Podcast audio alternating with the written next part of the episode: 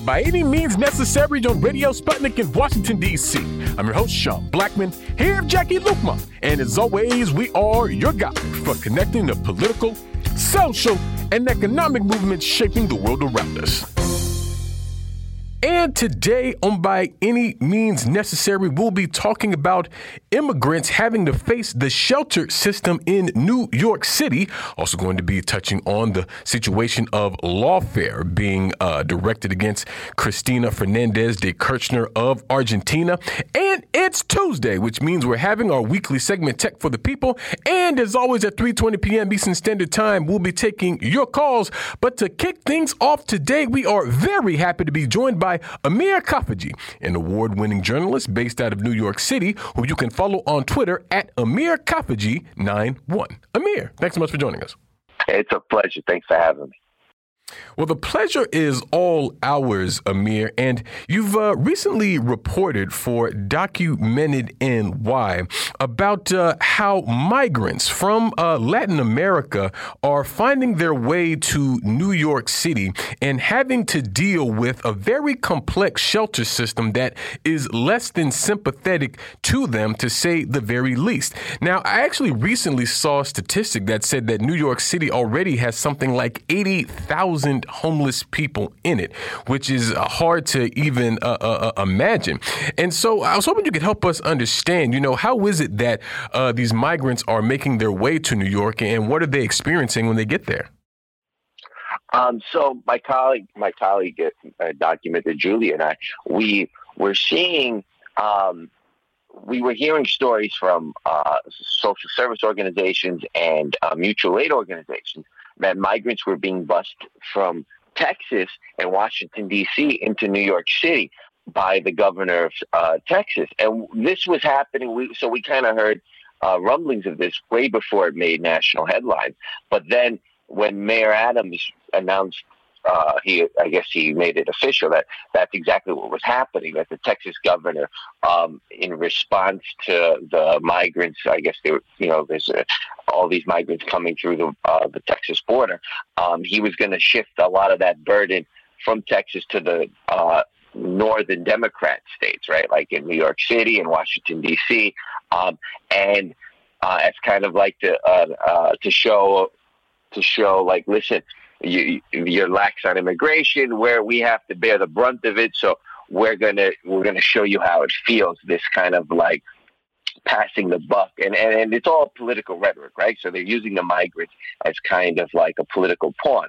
The governor of Texas is trying to prove some sick point that um, the border situation is is out of control, and and he wants to give give quote unquote a taste of it of uh, New York's own medicine kind of attitude, which is that which is you know it's not necessarily true, right? So um, that's what's going on at the border and and with Texas, and that's how many of these migrants are coming from. Um, uh, from Texas to New York City. Um, they're giving them one way tickets. Many are forced onto these buses, and I've heard that there's even been like uh, armed guards uh, on these buses that are sending many of these uh, uh, who are coming into New York City. So it's it's kind of like a weird and absurd situation what's going on here, and uh, many are coming from Venezuela. Uh, and they're seeking asylum. So when they come into New York, they're they're they don't but many don't even know where they're going so when they finally do come to new york they've been on these buses so they've already been on this long journey through through from Venezuela to Mexico, and now from Texas to New York City. They get this one way ticket to New York. Well, they come here and they don't they don't have any family here. They don't have any connections here in New York. They don't they don't know why they are they are in New York. But when they get here, they have to deal with the complex um, and, uh, bureaucratic system that's the shelter system in New York that is barely functioning to help the homeless in this city, and now they're realizing how how um, uh, complex and how absurd the, the homeless shelter system is in New York. Definitely. And so, what kind of support, if any, is there for uh, migrants who uh, uh, make their way to New York City?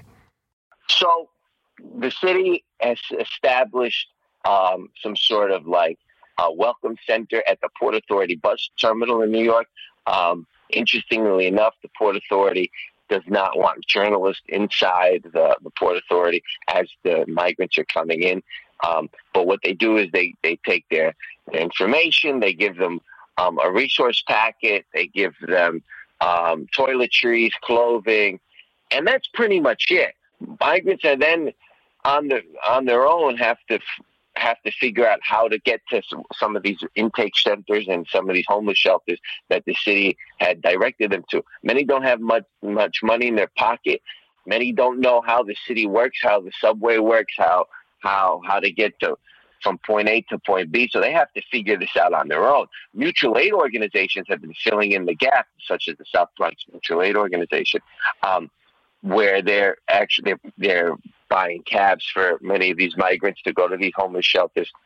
They're, they're providing them providing them places to stay in the meantime as they figure out what their next move is. They're helping them with their paperwork. But the city itself is really not doing everything they could to help these migrants. They haven't established, although they promised to establish an intake center, a centralized intake center that specifically deals with the needs of the migrants coming from Texas. Um, but that hasn't been set up yet, and the city won't answer when and where that will happen. So they've kind of have to, they're kind of being forced into this chaotic and um, violent shelter system, and they're kind of, uh, on, and they have to navigate that on their own. And many of these migrants uh, in uh, homeless shelters don't have uh, Spanish translators. They don't have um, uh, anybody that would be uh, sympathetic to their specific needs um, because they're they're you know they they're not the general homeless situ- population in New York, right? There there uh, there's almost like eight thousand migrants coming into New York, and they need some sort of um, help that would that would be specific to what's going on, but that's not happening at all. And it's uh, many of them saying that they had to sleep on the streets. Um, families that because they don't have the proper paperwork are being separated. Um, uh, people who are in domestic partnerships because they're not married are not allowed to stay together. So some are choosing to just stay on uh, sleep on the sidewalks rather than going to these shelters. Others have gone into these shelters and saw how violent they are and have rather sleep on the streets. And you got to remember, these are migrants that travel from Venezuela to Mexico, the, the, the, the danger that they must have seen on that trip, sometimes three months journey. And yet, when they come into the New York City shelter system, they rather sleep on the sidewalk. And that's indicative of how bad the situation is in New York. Yeah, definitely. I mean, and that's what I've been thinking just in reading about this and hearing you describe it, Amir. I mean, you leave your country of origin to travel to um, Mexico, which, you know, it's been documented just how perilous that is. I actually don't think a lot of people in the United States recognize just how incredibly dangerous even that trip is. You're able to make your way to, say, Texas, where a racist governor sticks you on a bus and you don't even know where you're going. So you wind up in uh, New York City, maybe you find your way uh, to a shelter where they may or may not uh, have someone that can even talk to you in your language. And then because of conditions within the shelters, you may actually feel safer sleeping on the streets. I mean, this is frankly inhumane. And I have to wonder, like, like how many people could possibly even um, be able to get on their feet from that kind of position? I mean, I mean, frankly, it feels like these migrants are being set up to fail in the way they've been handled, I mean, really from the time that they get inside the U.S.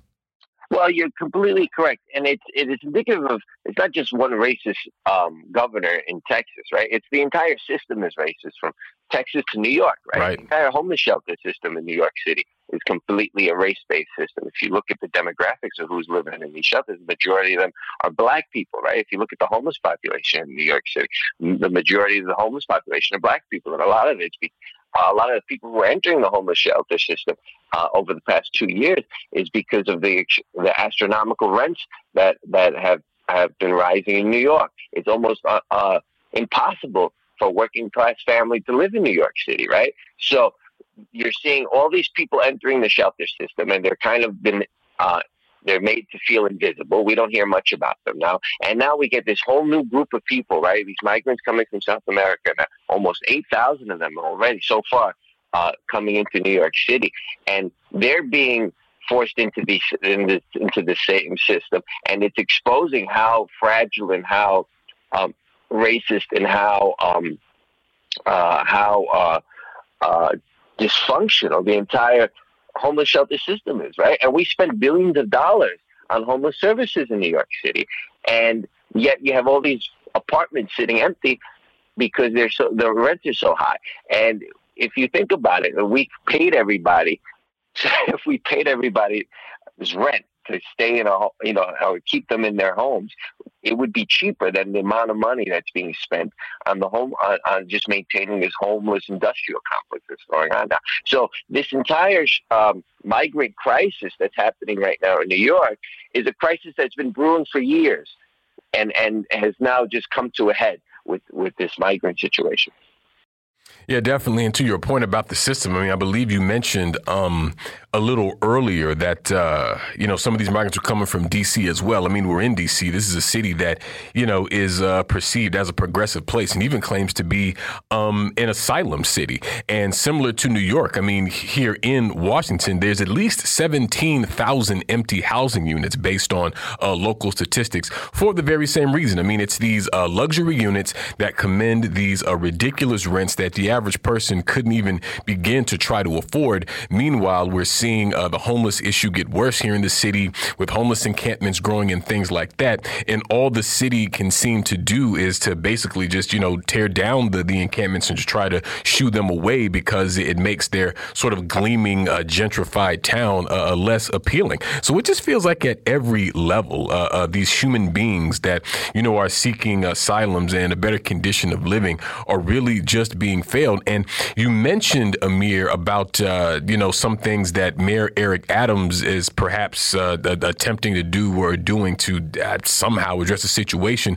But I'm just wondering, are we seeing any other action from other uh, government elements at different levels, the state level, the federal level, to not only address this issue in New York City, but I mean, I, I got to believe that we're seeing this all over the country as well. Yeah, well, it's interesting. There hasn't been anything concrete thus far in terms of actions. I, I keep hearing things are in the pipeline. There's going to be a response, maybe from the federal government, maybe from the state government. But otherwise, it's really left to the city to kind of deal with this situation alone. And I get it. It's not. I understand. I like. I want to give the benefit of doubt the city as much as possible. They didn't see this coming, right? Mm-hmm. They weren't prepared for this, right? Um, they didn't ask for this, right? So I can give you the benefit of the doubt to an extent.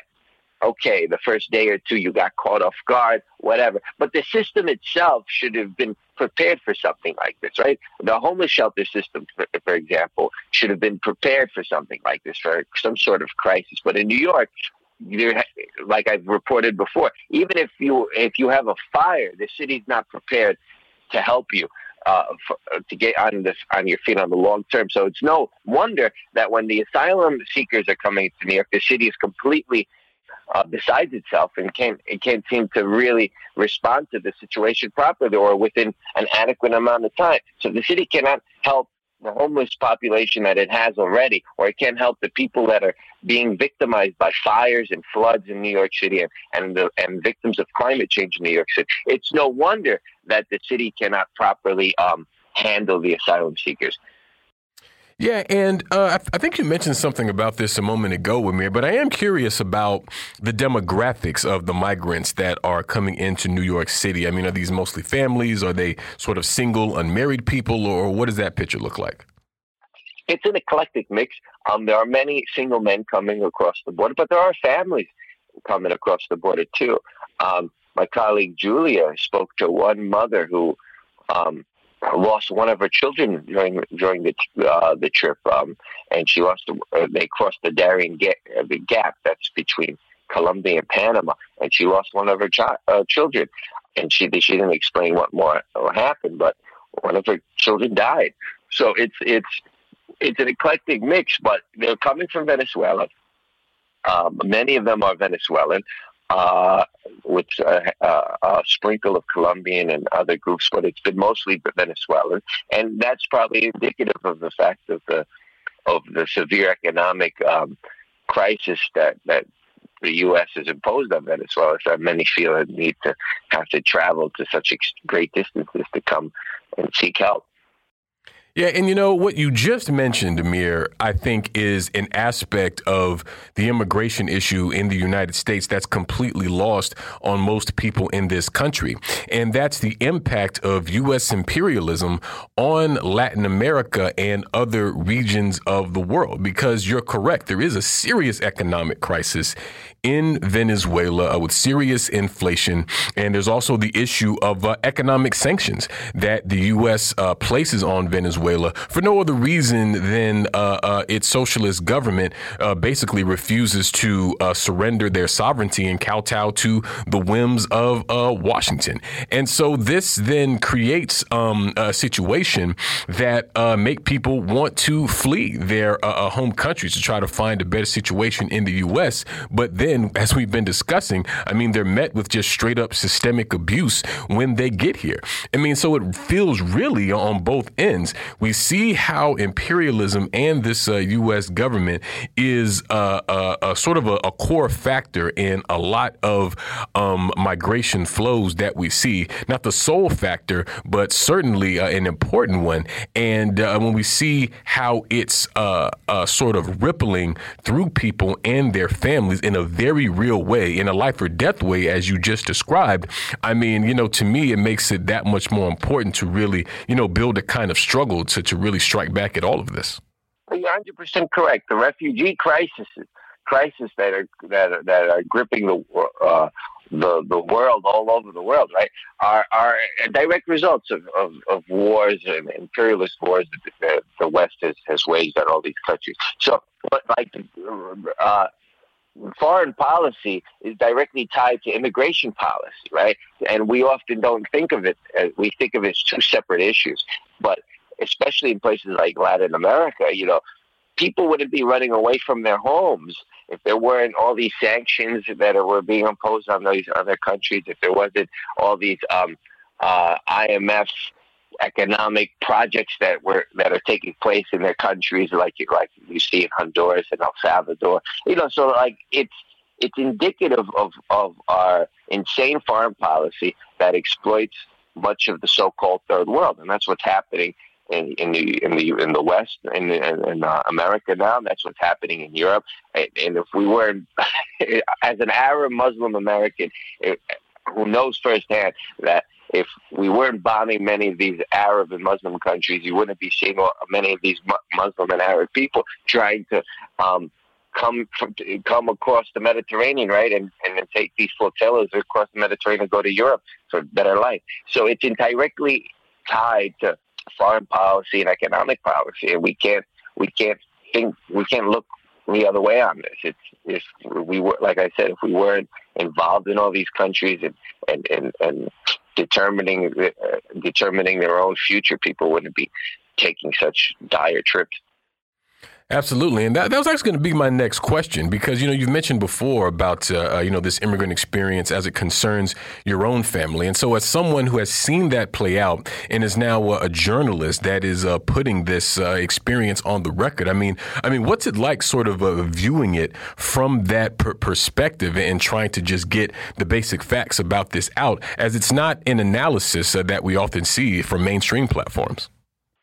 No, because the mainstream media doesn't want to connect the dots. We want everything to be disconnected from everything else, and, and the more and the more that that's the case, the more we tend not to think of how everything is connected and how uh, how complex the systems are, are really are. So, just you know, the narrative around immigration and, and migration and refugees have always been individualized and, and it's always been exhausting to me because I think a lot of people and good natured people want to help refugees and they want to help um, asylum seekers and they want to help uh, immigrants and you and and I think they're good natured of course but I think they're not seeing the larger picture of how our, our U.S. foreign policy and, and NATO foreign policy and Western foreign policy is is is um, one of the biggest catalysts for refugee crisis and, and asylum crisis, and and you can't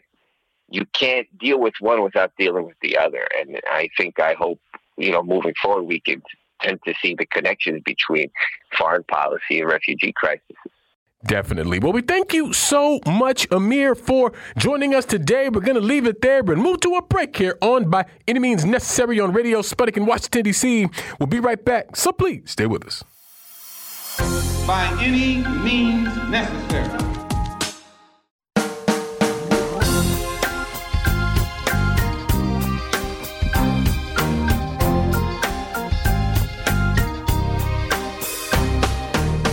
Welcome back to By Any Means Necessary on Radio Sputnik in Washington, D.C. I'm your host, Sean Blackmon, here with Jacquie Luqman. And as always, we are your guide for connecting the political, social, and economic movements shaping the world around us. And today we're talking about the case against former Argentine president and current vice president Cristina Fernandez de Kirchner. And we're happy to be joined for this conversation today by Ollie Vargas, writer and journalist with Radio Kawsachun Coca. Ollie, thanks so much for joining us. Thanks for having me on again. Absolutely. And Ollie, uh, Cristina de Fernandez Kirchner uh, is facing 12 years, and what I understand to uh, basically be a corruption case that would also disqualify her from holding public office for life. And this has triggered massive uh, demonstrations in Argentina with thousands of people uh, coming out to support her and being met with um, police violence in the process. And I was hoping you could help us understand uh, just what's happening here. I mean, what is the substance of these allegations and where are they coming from?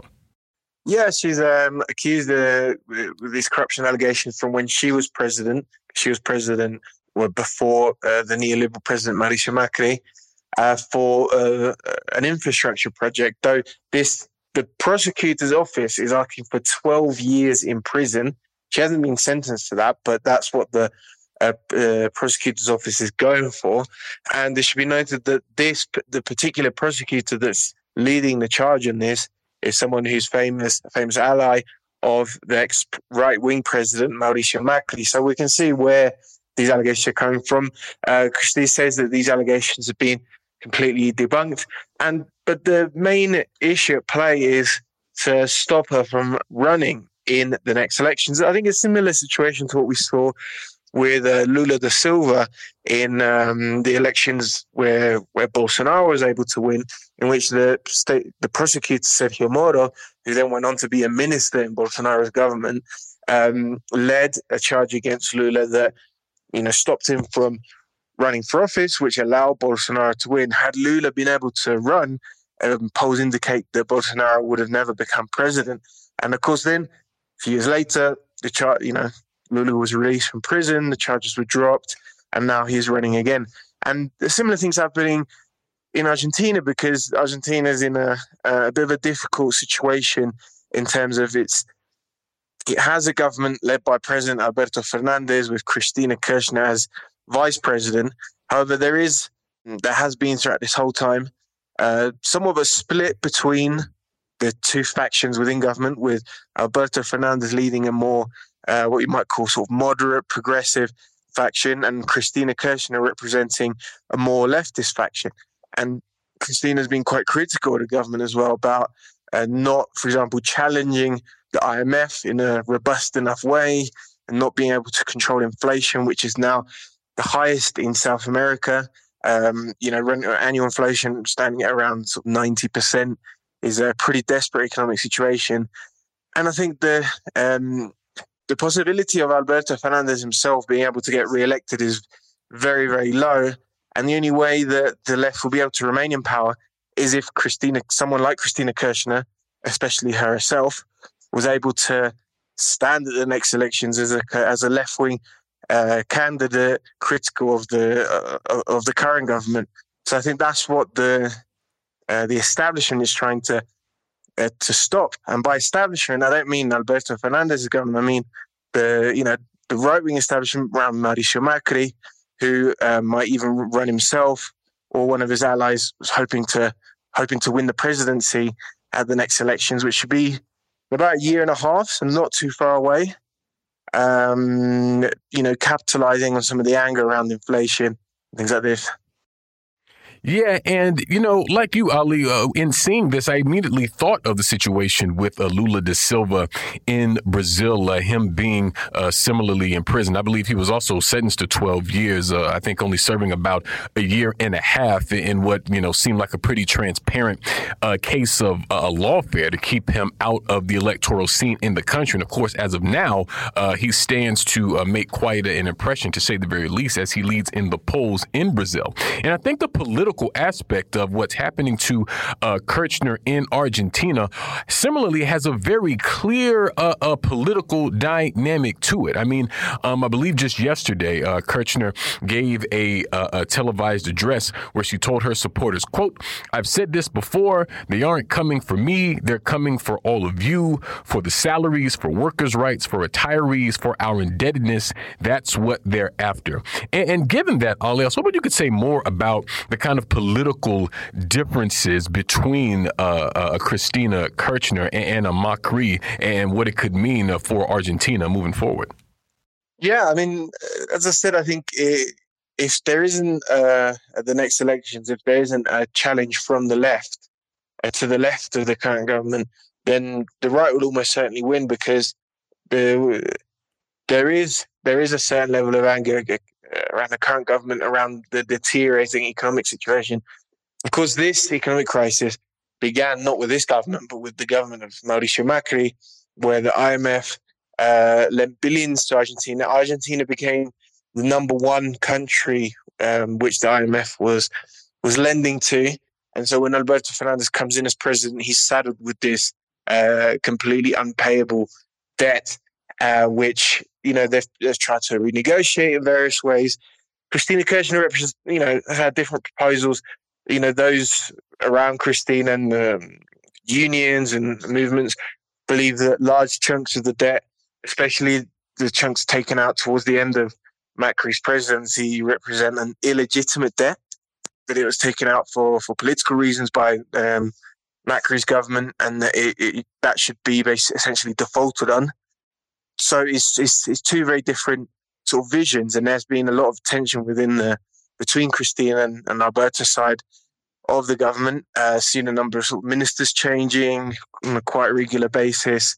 Uh, so yeah, that's the that's the tensions they're going into it. And on the right, there's an even more interesting situation in that you have a kind of traditional right, sort of conservative, oligarchical right, represented by Macri himself, you also have um, a sort of a, a firebrand uh, libertarian, the sorts of people that you might only see on the on the internet. Now in Argentina is represented by a, a journalist called Javier Milei, who um, who is now, you know, I think at the midterm elections came a, a very respectable third uh, with around 20% of the vote, and that's expected to increase in a big way. And he could even become the main right wing candidate at the next elections, and he believes in um, what you know what, what we might consider sort of internet libertarianism, so completely um, withdrawing the role of the state from the economy, low, having flat rate of taxes at an almost completely minimal level, and having the only role of the state as kind of maintaining a police force, and that's essentially it. Um, he believes in dollarizing the economy as the solution to inflation. So this is uh, there's a there's a lot of tension on both the left and the right with two uh, very different proposals on each side. Yeah, and I mean, I got to say, based on what you're saying, Ollie, I mean, it really seems like the political trajectory for Argentina as a country moving forward really seems to uh, almost be uh, kind of up for grabs uh, at this moment. And you mentioned the issue of inflation a little earlier. I mean, what are some of the other uh, pressing issues facing Argentina at this moment that uh, you think have uh, brought it to this moment? I hope if you ask an Argentinian what the issues facing the country, they'd say number one, two, and three is uh, is inflation, and uh, that is it's it's something that there's virtually very little discussion of other topics because of how devastating it has been. And at this point, Argentina, uh, the inflation in Argentina is higher than the monthly inflation in Argentina is higher than in Venezuela. Um, and Venezuela is managed to reduce the level of inflation of a lot from the high when at the at the height of the sanctions But um, you know, Argentina hasn't hasn't faced you know these type of sanctions, etc. But now the inflation is even higher than that of Venezuela. Um, you know, people, for example, when they when they get paid their salaries, what they have to do, they have to run to the um, grocery store and basically spend just buy, buy as much as they possibly can because if they wait till tomorrow or the day after, then they can't. You know, their their wages are worth less, can't buy as much. People try are trying to save as much as they can in uh, in cryptocurrencies, um, in even obviously dollars. And in the north of Argentina, there's an interesting uh, news piece in Argentinian media about how people are beginning to save money in bolivianos, in uh, the Bolivian currency. They, as soon as they get paid, they go uh, to the border to exchange money and keep as much of their uh, salary in Bolivian currency because that is stable compared to the Argentinian peso. So this the, this inflation creates all kinds of other problems. It creates creates a general sense of anxiety, um, stress, you know, even just on a psychological level for people and uh, people find it very difficult to to see past um, anything beyond that because that is when you know when the money in your pocket is disappearing by by each passing day. That's uh, you know what what else are you going to be thinking about?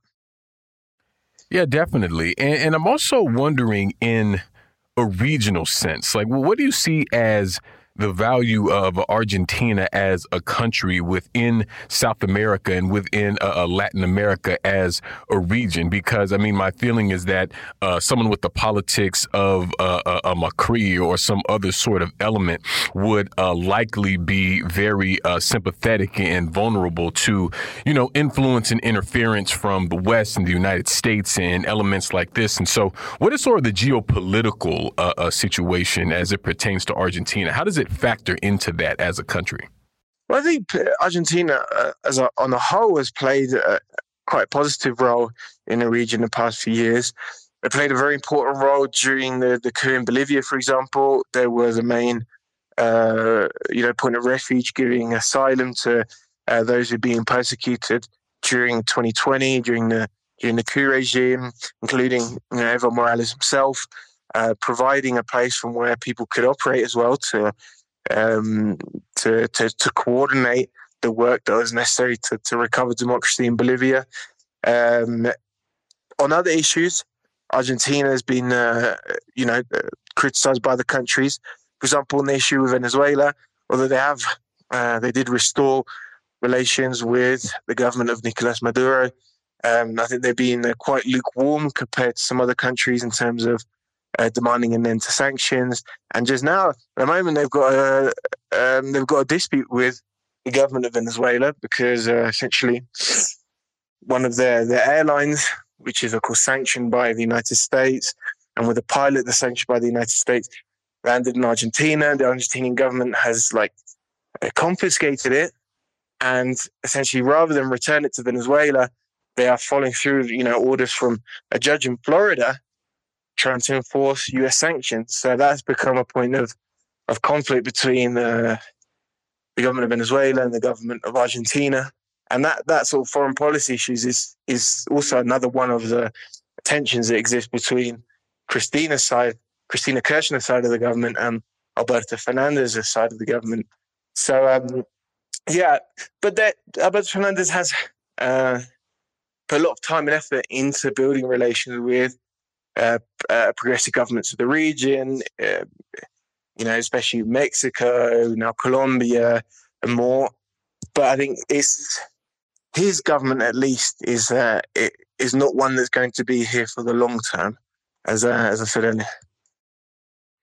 Yeah, and when you speak of the um, progressive governments of the region, I mean, I feel like that's a dynamic that really can't be avoided in Latin America at this moment. I mean, uh, you know, maybe a couple times a week we uh, discuss different issues within the region, and um, the, the, this sort of uh, wave, if you will, of different progressive and left-leaning governments um, in a number of countries in the regions definitely seem to be shifting the politics in a uh, political direction, which which, you know, uh, seems like it's a cause for consternation in the global north. But in terms of integration, relationships with each other and other countries throughout uh, the world, it seems like uh, there's some real uh, promise and potential there. And so it seems then that uh, really which way Argentina goes politically maybe could have an impact kind of on that broader dynamic within Latin America. But how do you see that, Ollie?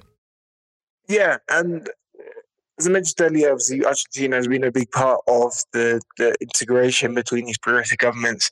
But you know, would that be put at risk if uh, you know the current government loses power to a right wing administration? That would, I think, put a spanner in the works because Argentina is the you know it's the second biggest economy after Brazil. It's it's incredibly important strategically um, in the region, both politically and economically. So, would you know, there, there's a lot at stake, and the only way to uh, maintain Argentina as part of this uh, progressive sphere was if someone such as Cristina were to uh, stand for office and, and, most likely win. But they'd have to do that on the basis of uh, a critique of the current government because there does exist a lot of anger. And of course, people remember that Cristina's in, in Cristina Kirchner's presidency, um, there, you know, for example, the, the exchange rate. I remember I was in 20, I was in Buenos Aires in 2014. Eight pesos equal one dollar. Whereas it today is nearly 300 pesos to one dollar. That's how the currency has been devalued since Cristina Kirchner left office. So Cristina Kirchner can come with an argument that, that the look things were better. Things were better during my time in office. Alberto Fernandez will make will have to will have a very difficult argument to put if he is to stand again, and um, that, that's that's that's part of why that's I would say the biggest reason of why there is this attack on Cristina now. Definitely. Well, we thank you so much, Ollie, for joining us today. We're going to leave it there and move to a break here on By Any Means Necessary on Radio Sputnik in Washington, D.C. We'll be right back, so please stay with us. By any means necessary.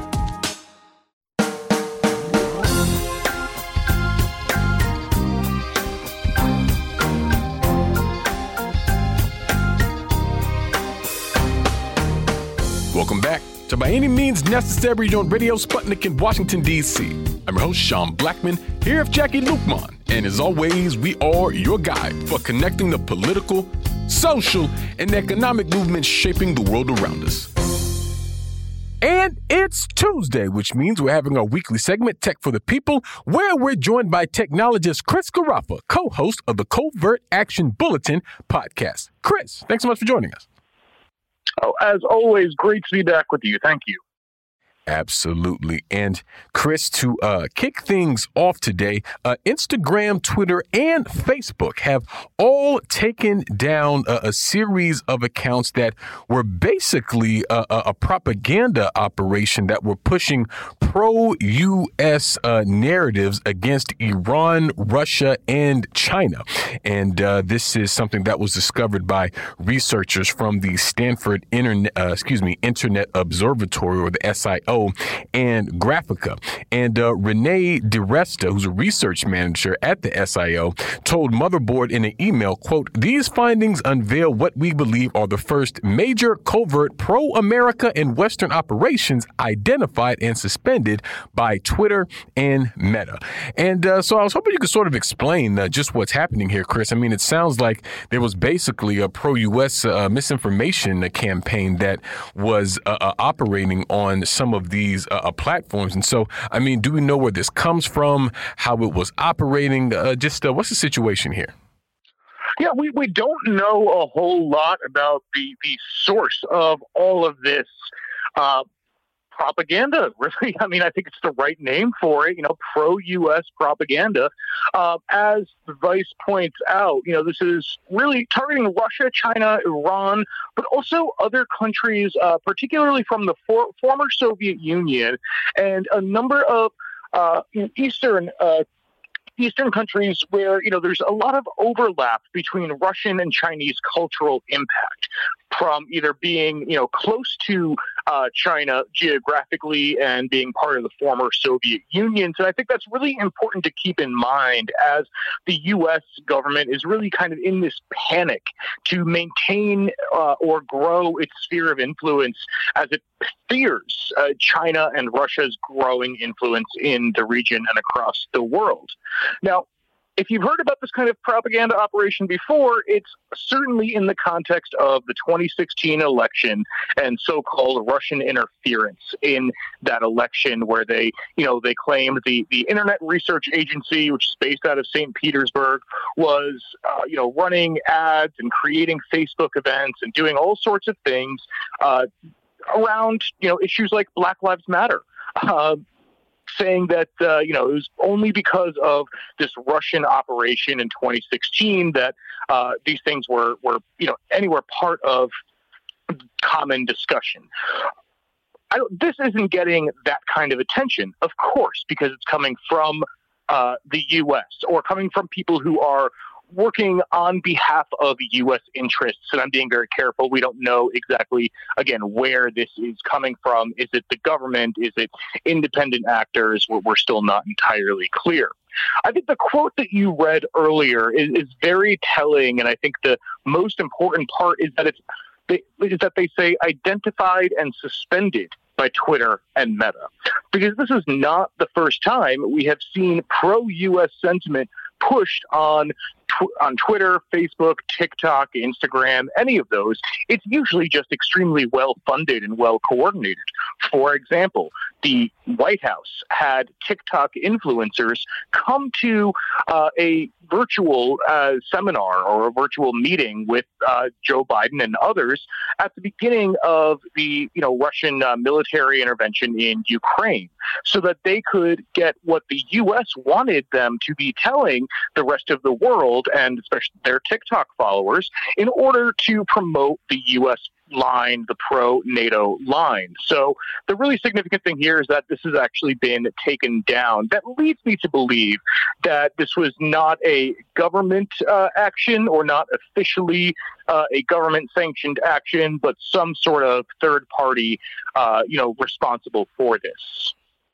Yeah, and uh, according to the report from Motherboard, these posts uh, mainly focused on Russia, though uh, certainly we saw this directed at Iran and, and, China as well, as we noted, with posts that, quote, depicted Russia as a nefarious actor working to undermine independent democracies. Adding, in January 2022, for example, the accounts covered mass protests that followed a sudden increase in fuel prices in Kazakhstan, but mainly through the lens of debunking allegations of foreign influence. And I think what you just mentioned, Chris, is noteworthy in terms of this isn't the first time we've seen like a pro U.S. Um, uh, coordinated propaganda operation. This is just the first time that these companies have decided to uh, uh, do something about it. But what I think this sort of makes clear is something that I think we already knew is that how these uh, same um, social media platforms that you know are are of a daily use for many people across this country and across the world is how they can really quite easily be used for uh, uh, the spread and perpetuation of imperialist propaganda, particularly at a time when the U.S. is uh, uh, being particularly aggressive against the countries in question. Speaking of Russia, Iran, and China, and although we don't know the uh, uh, source of these posts at this point. Um, I think their intentions were pretty clear in terms of the messaging that they were trying to push. And as such, I just think it further underlines the, the deeply political nature of uh, these platforms to begin with. Yeah, certainly. I think another important point here that is, uh, you know, made in this article, and I'm glad the researchers uh, really, you know, push this this uh, fact is that these uh, this had very little reach uh, extremely low reach. And mm. in, in, fact, the the Internet Research Agency ads that were put out, the the events, the the posts, also had very little reach. I mean, they could not have affected on their own the 2016 election. If you listen to the media, if you listen to Democratic representatives and Congress people and talking heads, you think that you know every single you know anti-Clinton post you saw in 2016 was some sort of you know Russian plot. But in fact, the the posts that were made by the IRA were actually uh, not very popular. They did not get a lot of reach. Um, in this case, you know, yeah, I, I think the the interference angle is very interesting to me um, because it's not clear what exactly the, the long term goal of this kind of operation is at such a relatively small scale compared to what the U.S. government could do, and the U.S. and obviously its you know partners across the world in you know government and private sector. At the same time, we're also seeing you know this this kind of meme warfare around NATO. Uh, on particularly on Twitter and Instagram, but a little bit on Facebook. You know, with the uh, NATO and, and uh, Ukrainian government, you know, basically admitting and, and openly welcoming you know, pro NATO uh, groups that are posting, you know, memes uh, on on these platforms. So I think when we're talking about the political influence of a platform like Twitter or Facebook or Instagram or you know so many of these, we really have to you know consider what is the kind of what are we talking about when we're talking about misinformation? What are we talking about when we're talking about you know interference in normal behavior uh, on those sites because these companies are really interested in maintaining uh, and furthering a, a status quo based on so-called Western values, and that really relies on capitalism and imperialism. Definitely. And switching gears a little bit, Chris, to uh, one of our favorite topics here on Tech for the People uh, cryptocurrency. And it looks as though cryptocurrency miners are looking to expand in the state of Texas. And in doing so, could require as much power as the entire state of New York. And I mean, We've talked on the show before about the serious environmental implications for uh, crypto mining, Chris. And so, what's happening with these uh, particular miners, and what is their interest in Texas? Well, their interest in Texas is that Texas has said we welcome crypto miners, and what they're doing is, I mean, they're going to set up giant server farms, essentially, giant racks of computers uh, using specialized equipment that are going to mine for cryptocurrencies like Bitcoin and others. And by mining, what we're what, what we mean is they're going to be uh, basically running extremely complicated calculations. The more Bitcoin, for example, there is in the world, the harder it becomes to mine, the more computationally expensive it becomes to find the the keys that you know lead to the next block and the next coin, basically. So at this point, it's extremely expensive uh, to ha- to maintain and have all of this equipment, and then to run it, to physically have it plugged into a power grid. Uh, but Texas has said, you know, we're going to welcome crypto miners, we're going to welcome this, but Texas, we've seen many times over the past just a couple of years, the Texas power grid, which is not connected to the power grid in the rest of the country, and they've done that on purpose in the state. So to avoid federal regulation, the power grid cannot even handle uh, extreme weather, whether that be cold or hot. We, you know, certainly remember a couple of years ago, I believe it was, when you know the, the power grid went down in significant population areas uh, during the winter. People were having trouble heating, cooking, you know, just surviving during a, a, a cold snap. Um, we've seen it this summer as well as there are extreme high temperatures due to climate change. And the, the irony of this is that creating these you know, welcoming these miners, these Bitcoin miners, is going to actually increase the level of you know power needed, which is going to have an an impact on climate change. I think it's very interesting they use the example of a you know it's going to require as much power of all of New York State because there's an example of um, I believe it was Lake Seneca, uh, you know, up in um, upstate New York, where uh, a decommissioned power plant was taken over and purchased by crypto miners. And residents said that they could actually tell after this power plant started being used instead to uh, to mine crypto that you know the ecosystem of the lake had actually been changed. The water was warmer. The uh, the the animals, birds, fish were, you know, dying off effectively uh, near this lake that was in, you know, upstate New York a couple years ago. So there's this this uh, council basically. It's a corporate group. The texas blockchain council represents these crypto miners.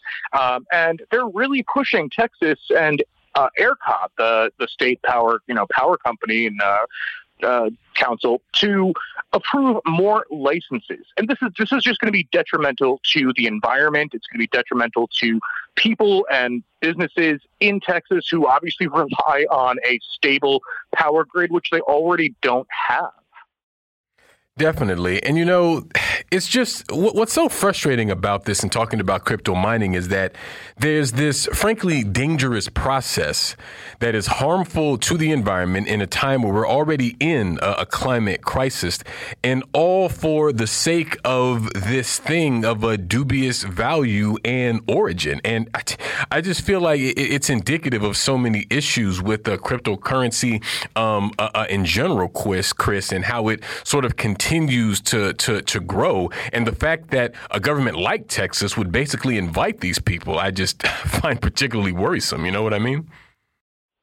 Uh, no, absolutely. It, it's worrisome, but it's not surprising. I mean, if we look at the political movement, uh, you know, of the of the Texas uh, state uh, leadership, you know, this is exactly the kind of, uh, you know, really libertarian move that they want. You know, they're not even connected to the federal power grid and the national power grid system, so they can avoid regulation of their power grid, and that's why ERCOT fails uh, at maintaining, you know, accessible power for all residents, especially in times of emergency. Cryptocurrency was supposed to be, or was pushed as this liberatory idea and concept. It would get you away from uh, fiat currencies. It would get you, you know, it was, it was, going to be something that people could use and get away from, you know, government intervention in currencies. I mean, it's a completely impossible to do. And yet we have all of these companies wanting to get, you know, in on this to, to mine cryptocurrencies, to uh, do things like generate NFTs, which also, you know, that's a, a uh, related, you know, technology, certainly, you know, blockchain technology. Um, and there is absolutely no care here for the environment. There is no care for, you know, just the well-being of everyday people. Definitely. And jumping back to uh, Twitter for a moment, there's actually a, a, whistleblower, a person by the name of uh, Peter Mudge Zatko, who's alleging that uh, Twitter has some serious privacy and security issues that could very well put uh, investors, users, and even U.S. national security at risk. Uh, what's happening here with uh, what this whistleblower is suggesting? Yeah, so after a major security breach at Twitter a few years ago, uh, Mudge, uh, as he's known, uh, was brought into Twitter to head up their security. Um, he left the company. Uh, allegedly, he was let go earlier this year and now has a significant uh, 200 page plus uh, whistleblower report that has been sent to uh, Congress. A redacted version of it has been um, sub, uh, published uh, by uh, The Verge and, and others. Uh, basically, he's saying that there's a number of issues in within Twitter that could lead to major future security issues. One being that about half of the company's engineers have just full access to the database. Basically, they can go in update things, look at things, download information, check out your account, all the things they want to do about any kind of logging or audit trail of who's doing what and when they did it. I mean, that is just a completely basic, you know, thing that you want in terms of security. Uh, Mudge used the example of January 6th, where you know Twitter had sort of a war room set up, and he was in it, and he said, you know, he was concerned about sympathetic individuals, you know, within Twitter. Uh, trying to influence the platform during the chaos of the the coup attempt, effectively. Uh, and he said, "How do we prevent people from getting into our production systems right now. And by people, he meant our own engineers, the staff members. And he was told that there was really no way to do that. So think about how many people were, were relying on Twitter as a source of information on January 6th And what if some engineer had taken over the platform and started posting, uh, you know, pro coup uh, you know, materials further than it was already being, you know, they were already being shared. I mean, that would have been extremely devastating, you know, more so than the actual, uh, you know, event itself in some ways. Uh, and now extrapolate that to any other emergency, any other kind of national, local, international situation where you have a crisis. And the idea that any Twitter engineer could effectively, without being uh, you know, without any way to find out who it was, impact the the production systems like that, uh, you know, really should scare us as to you know how little this company cares about the massive impact that it has as a news source and source of you know discussion, entertainment uh, for much of the world. It doesn't care. Uh, another thing that uh, Mudge pointed out was that if a couple Twitter data centers where the servers are hosted went down, they actually had no real way of knowing how long or even how to bring the service back up.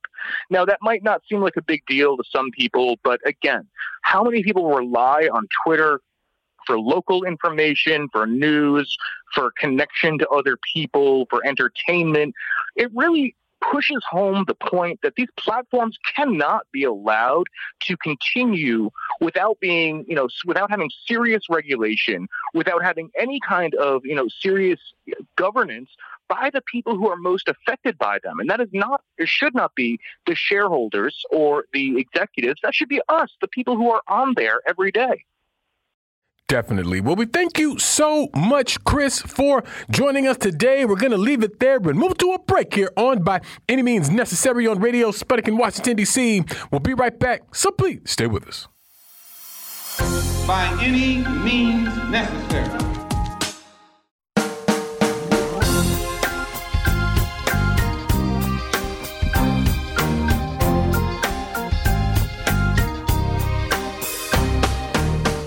Welcome back to By Any Means Necessary on Radio Sputnik in Washington, D.C. I'm your host, Sean Blackmon, here with Jacquie Luqman. And as always, we are your guide for connecting the political, social, and economic movements shaping the world around us. Oh, yes, we're here. We're back. Top of the hour. It is Tuesday, August 30th, 2022. And of course, in 20 minutes, you'll be able to give us a call by any means necessary to give us your thoughts, ideas, questions, or concerns about anything you've heard on the show today, anything at all relevant happening on this earth. We want to hear from you. But that's not the only way that folks can get in touch with us here on the show, because at that time, you'll be able to give us a call at 202 521 1320. That's 202 521 1320 our operators all standing by. Also want to encourage folks to follow us at uh, Twitter, twitter.com slash BAM necessary. Can also hear the show on SputnikNews.com slash radio underscore by underscore any underscore means. You can also hear us on sputnik.mave.digital. That's sputnik.mave.digital. And just like every day, we are streaming live on Rumble, rumble.com slash C as in cat slash B A M necessary. But wherever you are in this world, we want to hear from you. And today we are very happy to be joined by Christine Hendricks, president to the University City School Board, Junior Bayard Rustin Fellow with the Fellowship of Reconciliation, and contributor to the Truth Telling Project and We Stay Woke podcast. Christine, thanks so much for joining us. Thank you for having me today, guys. Absolutely. And Christine, we've been talking a good bit on the show, as uh, I know a lot of people have, about uh, President Joe Biden's student debt loan forgiveness plan. Of course, uh, $10,000. And we've been discussing the fact that uh, the average debt for most people in this country is closer to 40,000. And I wanted to raise this with you today because you're someone who lives, works, and organizes in a working class community there in the St. Louis area. And I was just sort of wondering how this is uh, uh, striking you and perhaps, you know, some of the folks that you've been speaking with or in community with or been working with, but just, just generally wondering what is your analysis of this uh, development with the Biden administration and, you know, what you see as the impacts, if any. Yeah, absolutely. Great question. Uh, so, you know, I, I, really think that, you know, when I hear and, you know, see people talking about this, I think that, you know, it's one, too little, too late. Uh, you know, with $10,000 and, you know, you think the average um, is well over that. I mean, I think, you know, for me, that was maybe the $10,000 will pay some of the interest um, off my student loans. And so, you know, I think for a lot of people, they just see it as something, as basically a campaign promise um, that he made that he can go back for the midterm elections and say, hey, guys, you know, we did this student loan forgiveness. However, the actual impact, um, you know, so the intent will look good, but the impacts will be uh, minimal, uh, you know, for most people. I think there are some people, and congratulations to them, who the ten or twenty thousand dollars for those who have Pell Grants uh, will be monumental, and their loan will be forgiven, or maybe they pay down enough that that ten thousand, you know, up to ten thousand or twenty thousand will be enough to you know get them over the hump. And I think that's great. But I just think for you know the majority of people, um, will still be saddled with student loans. We'll still have the same amount. Uh, we'll still basically have the same amount of debt. If you're you were in a position where you were you know already having trouble paying, and they were you know um, garnishing wages or something like that, you're going to even have a more difficult time with this. So I just really think of it as you know something that you can you know put a check mark next to, but the impact on actual people's lives for the majority of people who may receive something, I don't think it will be enough to truly impact them. And then two, um, I think that, you know, a lot of people would be raising the alarms and some people are afraid that, um, you know, this may result in further inflation, which I don't think is going to be the the big problem because I think that we're in a situation where I think that people will be paying off debts and bills and not just splurging, you know, on their next vacation. Um, but I do think that that's something that some people will see as being a negative um, and possibly hurting Joe Biden. But I think overall, people on the left um, are mostly disappointed um, and still pushing for full forgiveness. Yeah, definitely. And I definitely agree with you um, that, uh, you know, if this forgiveness plan uh, either eliminates or makes a considerable difference in your debt, then, you know, that's all well and good. You know, I, I reserve my ire, as we're saying, uh, Christine, for this uh, government that could wipe out this debt if they wanted to, but they obviously simply do not want to. And I'll say it all the time, and I'll keep saying it as long as it's relevant. Every day, Joe Biden wakes up and consciously decides not to eliminate student debt. It is a choice. Um, and so, and, and also from that perspective, Christine, I'm wondering, you know, why you think that is. Why is it that we continue to see uh, this kind of too little, too late sort of not even half measure, maybe a quarter measure uh, from the Biden administration, although certainly his is not the only administration that is guilty of this sort of thing. I mean, to me, it definitely does come off as a kind of uh, a, last ditch sort of throwing of crumbs uh, to a country that by and large is saddled uh, with great debt because we're heading towards uh, the midterms and the Democrats desperately need something, anything to uh, uh hang their hat on. And uh, I think uh, the, the, kind of rollout, and that's really how I see it, the kind of public relations rollout following the announcement of this with, you know, Democrats and liberal supporters sort of hailing it as a victory for poor and working people. I mean, it just frankly feels kind of cynical. Now, whether or not it's effective, I I think remains to be seen.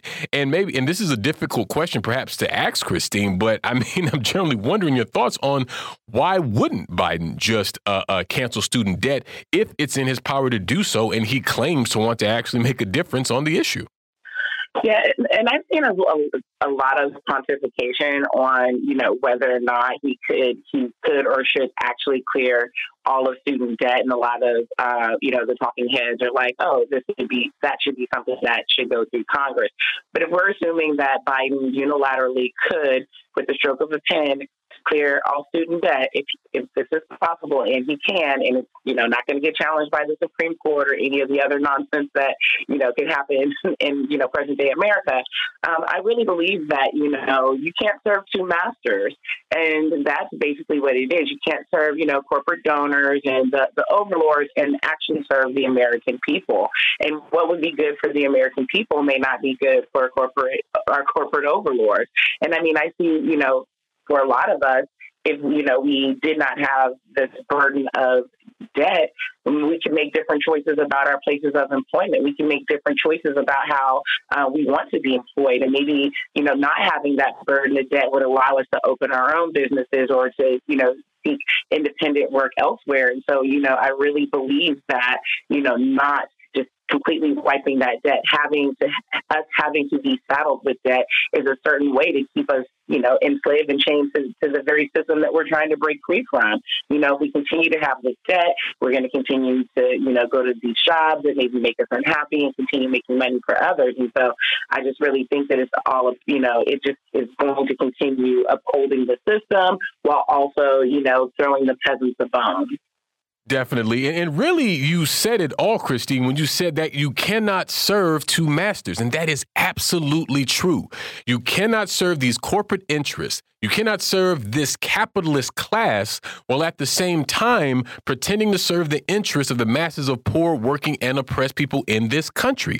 That is an irreconcilable contradiction. But since Biden and the Democrats find themselves in a, uh, a precarious position politically, precisely because of their party's uh, uh, ongoing fealty to those same capitalist interests, this is why they have to throw that bone to the peasants, as you say, Christine. And, you know, just to be clear, you know, the, the Democrats are just one wing of this uh, political ruling class. I mean, the Republicans sort of have their own way of operating, and they have uh, their own sort of way of pretending to play to the interest of poor and working people while also um, playing to like the worst reactionary elements within certain sectors of the working class in terms of racism, homophobia, anti immigrant xenophobia, and things like this. But yet, and still, these two ruling class parties, Democrats and Republicans, have precisely the same class interests. They just have somewhat different uh, uh, uh, ways and strategies and means of achieving those ends. You know what I mean? And so this this is the conundrum that we consistently find ourselves in in the United States and uh, uh, under this system, uh, where every two and four years we're expected to take part in this um, ritual of voting, knowing full well that there's a good chance that we likely won't get um, a, a goodly number of the things we want, even if the person we want to win wins. You know what I mean? And so it's just like this vicious, endless cycle that we constantly find ourselves in, uh, uh, Christine. And as such, I feel like that's why the kind of grassroots organizing aspect of things is so, so important, where there's a real clarity amongst people about what it is they want and about, uh, uh and, and, beyond that, a willingness to actually fight, which we don't see uh, from the Democrats and, and other sectors. And uh, as such, it feels like that's where a lot of um, the real fight can can really sort of emerge from. I mean, even if we look historically, I mean, when we see struggle emerge out of places like Selma, Alabama, or Ferguson, Missouri, you know what I mean? Places that perhaps the average person in this country may not even be that familiar with. But because these contradictions are so sharp in some of these areas, then that's why I think we see the fight sort of rage uh, uh, in such an intense way. And so I just feel like that that kind of bottom up way of organizing and thinking politically is really crucial to really keeping our heads about us as uh, things continue to seem like they're spinning out of control here. You know what I mean?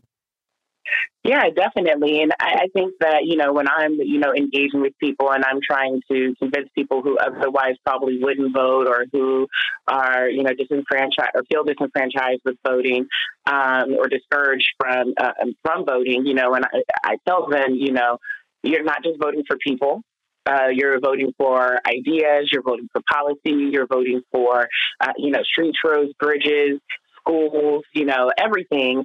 And also, when we do have to vote for people. Although we can look to the Democrats and we can say, on many respects, they are feckless. on many respects, they, um, you know, are not uh, producing the type of policies that would be helpful to you know working class people on the ground.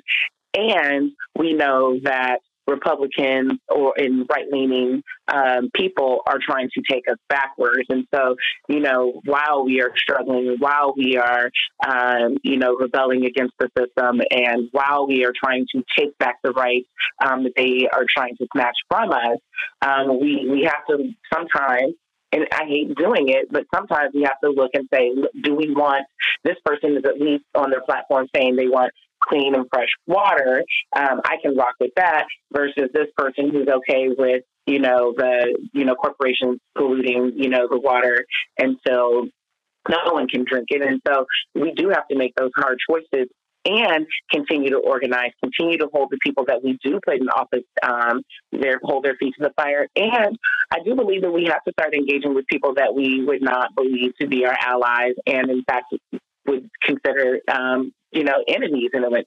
We have to continue to engage with them. We have to be cold, distant, and calculating when we're engaging in politics and not, you know, just thinking about, you know, who we like or who makes us feel warm and fuzzy inside.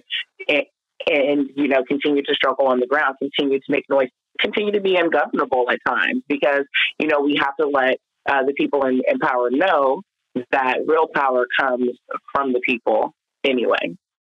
Definitely. And I mean, we talk on the show all the time about just what it is that unity means and how we should highlight those areas where we agree and uh, uh, sort of de emphasize the areas where we disagree. Now, some folks take that to mean that we should then start just organizing with outright reactionaries. We definitely shouldn't take it that far. Uh, but I definitely uh, see what you're saying, Christine. And speaking of the Biden administration and uh, sort of the Democratic Party more broadly, particularly as we head to to uh, uh, midterms.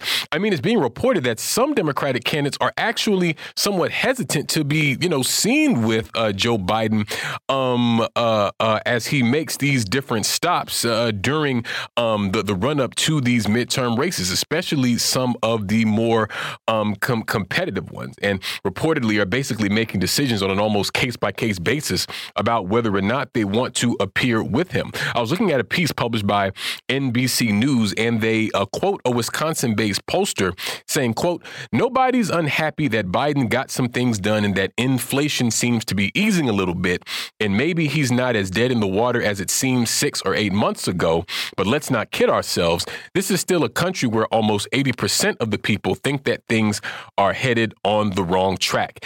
And I always find it interesting, um, Christine, when these sorts of narratives emerge on these major uh, uh, liberal uh, corporate owned media platforms because I think it really evidences a serious kind of conflict that is happening to an extent um, within the Democratic Party. And so I think this actually goes back to what we're saying about the too little too late. It's like, well, yeah, you, you, you did something that people seem to be responding positively to, but given the sort of avalanche of everything else that has come behind that, it may actually hurt my chances as a candidate in winning if I'm too closely associated with you. And so, Christine, how do you parse these kinds of contradictions that we see um, uh, uh, within uh, the Democratic Party? What do you think it means, and how do you think it feeds into this uh, this uh, increasingly worrisome uh, political moment that we're in, to say the very least? Yeah, you know, I kind of when I I don't know if you've ever taken those polls before, but I've actually taken quite a few of them when they call. Like from now on, I'm like, yes, I will answer these questions. And you know, the way that in which they ask the questions, it's really easy, especially for someone like me who, um, you know, is left leaning. Um, typically always votes in every single election, even the, the off ones that nobody even knows about. Um, and somebody could say, well, what do you think about the direction that the country's going? I'm like, it's going in the wrong direction. Well, you know, on a general ticket, would you vote, you know, for Democrats or Republicans? I'm going to vote for Democrats. Well, what do you think about this? So there's a lot of ways in which they ask the question. A person could say, I think we're going the wrong way. I don't particularly care for Joe Biden. And you know, given a matchup between generic Democrat and generic Republican, I'm going to choose generic Democrat. And, and, so I think that, you know, the Dems and the party see that um, that, that Joe Biden is relatively unpopular. He never was really popular. He he truly came to power because he was not Trump. He was uh, just you know an older white guy that people could go hmm, whatever they could just put there. Yes, that you know status quo, not Trump, not too far left. We're going to be you know let's just get Trump out of there. And so I really think that, you know, people are having buyer's remorse because they realize that um, as long as Biden has, you know, been in Washington, he's not as effective as they thought that he was going to be. And, and he's definitely not as bold as progressives would have wanted him to be. And so therefore, buyer's remorse. I do think, though, with you know everything that's gone on, a lot of the pollsters are also saying that Democrats have a good chance of retaining um, the House. And Mitch McConnell has been caught saying that he wasn't so sure Republicans would be able to take back the Senate. And so I think that Democrats just, you know, who are out campaigning, they just really want to be careful. Me personally, if I was, you know, campaigning, I wouldn't want to be seen with Joe Biden either because in, in my district, um, he's probably not very popular or if he if he is, or if he's not completely unpopular, um, people really don't think too much about him either, and they don't think that he's you know focused on the issues that you know are really concerning to St. Louisans. And so I think that, that those Democrats are are making the right decision. Not to mention I doubt he'll be the um, the nominee in 2024. They've been saying this for at least the past year, you know, that, that it's not going to be, that they don't want Joe. So it's not really surprising that, that, that, that this is what's happening. And I don't necessarily fault Democrats for that. I think that Democrats need to, at times, say, no, we, we don't, you know, we're not on the same page as this guy and they and they have to prove to to their constituents that that they're going to go to Congress and do the job that their constituents want them to do. And clearly, Joe Biden's not doing that. Yeah, it's been a really interesting development because um, we've consistently been saying on uh, the show that basically, if the Democrats don't do something drastic, that we could definitely see um, a real surge from the Trumpist wing of the uh, uh, Republican Party come uh, this November and in 2024. Although I'm not, you know, saying that to suggest that the mainstream Republicans are that much better, but you know, and and of course we try not to be too predictive. But even like looking at some of the most recent polls it, it actually does, I think, speak to precisely what you're saying, Christine, that it, it is more neck and neck than maybe we think. And like you say, to see people like Mitch McConnell even sort of speak to this, I think is making for a, a, a very sort of uh, sort of uh, uh, uh intense kind of um, atmosphere, perhaps even more so than usual, given a number of factors. But we're going to move to our first break of the hour on that note here on By Any Means Necessary on Radio Sputnik in Washington, D.C. We'll be right back, so please stay with us. By any means necessary.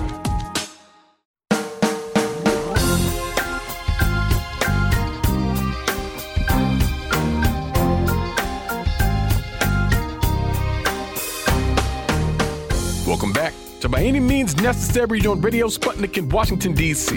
I'm your host, Sean Blackmon, here with Jacquie Luqman. And as always, we are your guide for connecting the political, social, and economic movements shaping the world around us. Phone lines are now open 202 521 1320. That's 202 521 1320. I continue to be joined by Christine Hendricks. And uh, Christine, you passed along this uh, story in Missouri that is pretty wild to me in a way to be seeing in, 2022. This is a, a, small town, a school district in southwest Missouri uh, called Cassville that apparently is planning on bringing back a corporal punishment to uh, punish the students. Now, according to reports, uh, students would only be spanked pending a permission slip signed by parents, uh, basically giving the okay to do so, but they can also write a letter opting out. And uh, Cassville is reportedly about 15 miles north of the Arkansas border with a population of only about uh, 3,200. Now, this reminds me of uh, the Christian school that, that I went to when I was a kid that also had corporal punishment. Now, luckily, I never had to actually experience this. And if I did, I shudder to think what my parents would have did. But I mean, Christine, what, what's happening here, and uh, what do you make of how this um, issue is developing here in uh, Cassville?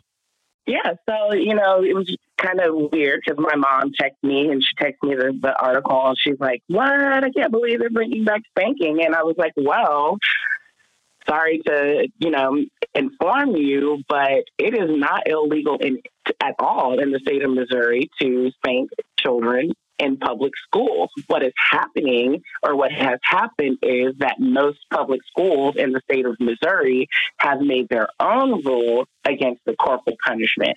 And so, but as far as a, a state law, it, it is quite legal um, for students to, and I don't know if that's true in other states, people may want to look, um, but it is quite legal in the state of Missouri to spank their children um, as long as you don't leave a mark on them. Um, and I think maybe you can't hit them with certain things. But so, I mean, those are the rules that are on the books, and that's how Missouri feels about protecting its children. Um, so I, I, wasn't really surprised um, that, you know, this small town, small school, um, probably very uh, Christian, you know, town uh, wanted to bring back um, you know, uh, you know, reinstate corporal punishment, and it is a very opt-in system. So you do have into it, you do have to say, yes, you can um, spank my child. Um, but I, I think and I'm not sure. I haven't necessarily read it in any of the reports, but I, I think just as someone who's close to education and has children of my own, um, I believe that for a lot of districts, um, right after COVID, for the, you know the past year or so, that children have actually been back into the classrooms full time. Um, they've had a lot of disciplinary problems. You know, I've um, you know talking to our board of education. Most of the people on the board do not have children in our district, and so they you know don't know the ins and outs and what's you know happening in the school a lot of times and a lot of times at the high schools there's fights like every day every other day. And so you know I think that a lot of schools are very, um, you know, just hands up in the air and just like we don't know what to do about um, the disciplinary problems that we're seeing with our children. I think thinking is going the wrong way. They should have more restorative um, outlook on discipline, but I do see it as, um, you know, schools are suffering under the weight of the expectations that um, they have to, to have, you know, to, to manage, you know, classrooms and uh, you know manage expectations for parents and just a little side note in the state of missouri uh, when we did our assessment test which we don't really like but we stopped to do them um, you know in math students no no schools really scored over 35% proficiency in advance that's terrible. That means the other, you know, 65% of students are basic or below basic. And then English language arts, only 45% of the students were basically passing. So I think that it's a real uphill battle that teachers are facing um, as far as classroom management and discipline goes. And I think that they just take a very regressive way to deal with it. Definitely. We got a caller on the line here. Mike, tell us what's on your mind. Hey, yeah, first of all, uh, you made a good point about when you was talking about the immigrants uh, coming in and all these vacant buildings um, that's overpriced and you know why they're not using it. I think that's a good point because you you got a lot of people that really don't want to go into those shelters. Because I remember when I was homeless, I didn't want to go into a shelter. Um, the the place I feel more safe was was in my vehicle, but before the ticket amnesty program, I had my temporary shelter taken away from me because the tickets I old. So you, you made a good point about that. Uh, another thing that I noticed that the president is giving um, uh, ID to the immigrants that's coming into this country, well, that, that's fine and dandy.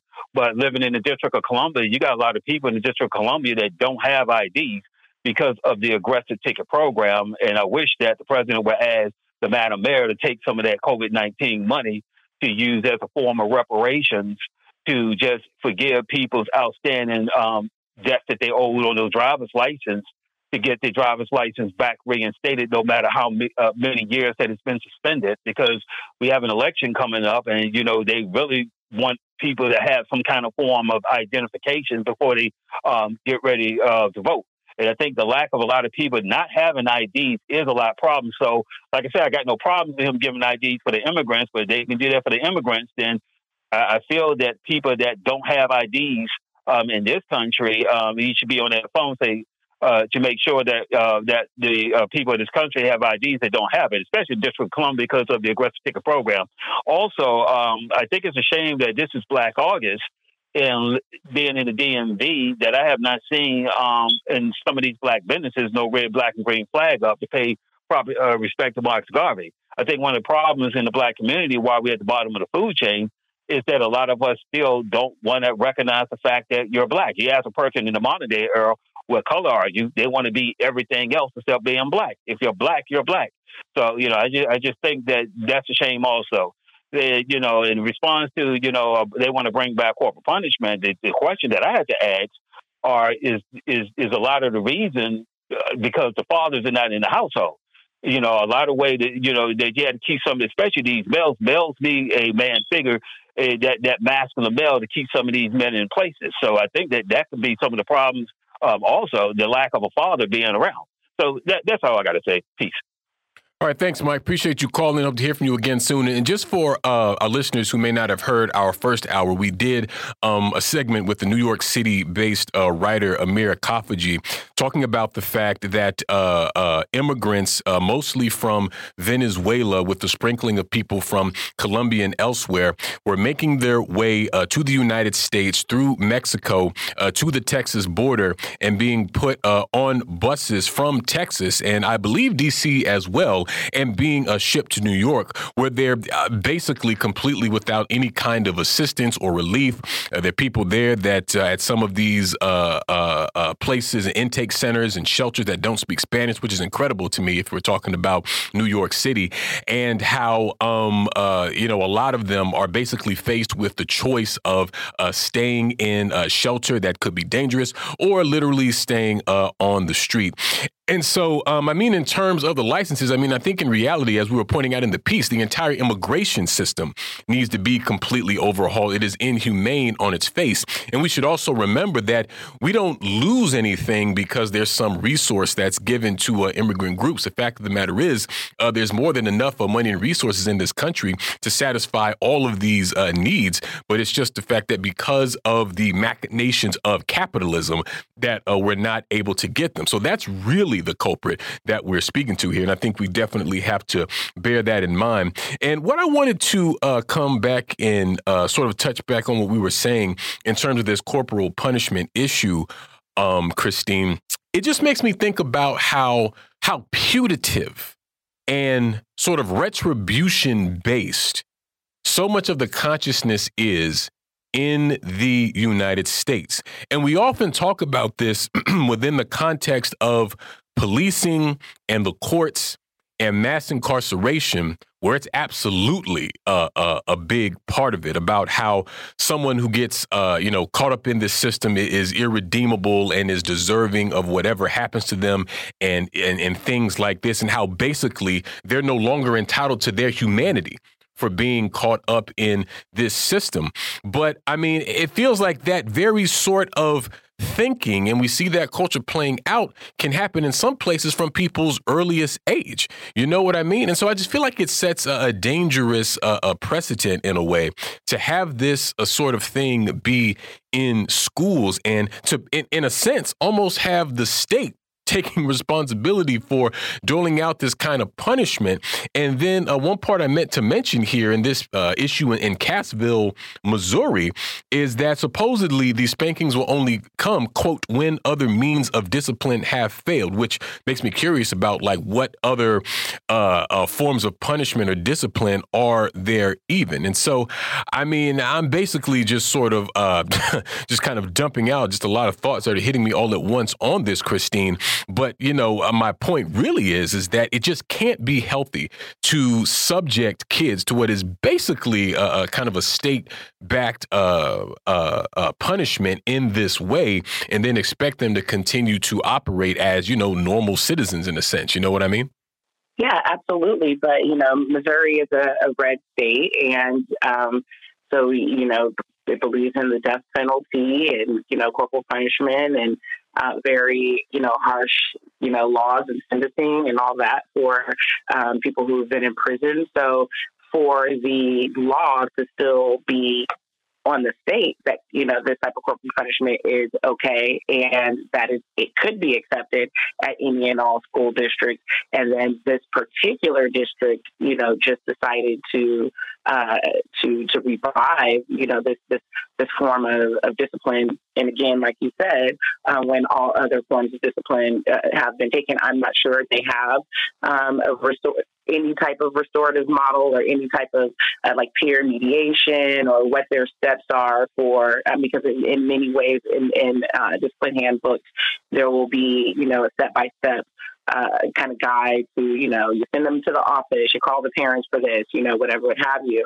Um, but also, you know, to the caller's point, you know, I just want to be clear about what Cassville is. Southwest, you know, corner of Missouri, near like um, Springfield and all that. Cassville very white. Um, it's the county seat of Barry County, so I'm going to say that it's probably relatively affluent. Um, and uh, I'm, I'm, sure they, you know, probably do have some poverty, but you know, I really think that it is. I think it is maybe not um, absenteeism of, of fathers. I think that you know um, the way that we discipline children now, or, or, the way that we think about discipline now, is far different from when I was growing up. I remember kids getting paddled in school. I remember there mm-hmm. were twins. Their names were Andre and Anthony. They used to get paddled all the time in school, and they were very naughty. But do they deserve to get paddled? Absolutely not.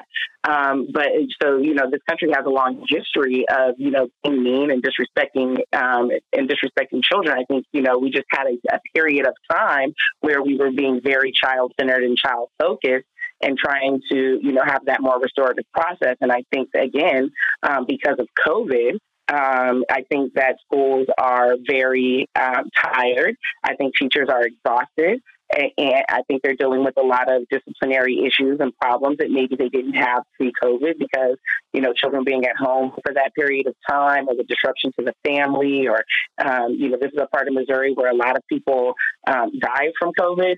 So, you know, I, I, I really think this is a, a, district who is probably experiencing an uptick in disciplinary issues and felt like this um, wrongly uh, was was a way that they wanted to deal with it. And again, because of where we are at in the country, um, we're definitely primed for this type of violence towards children.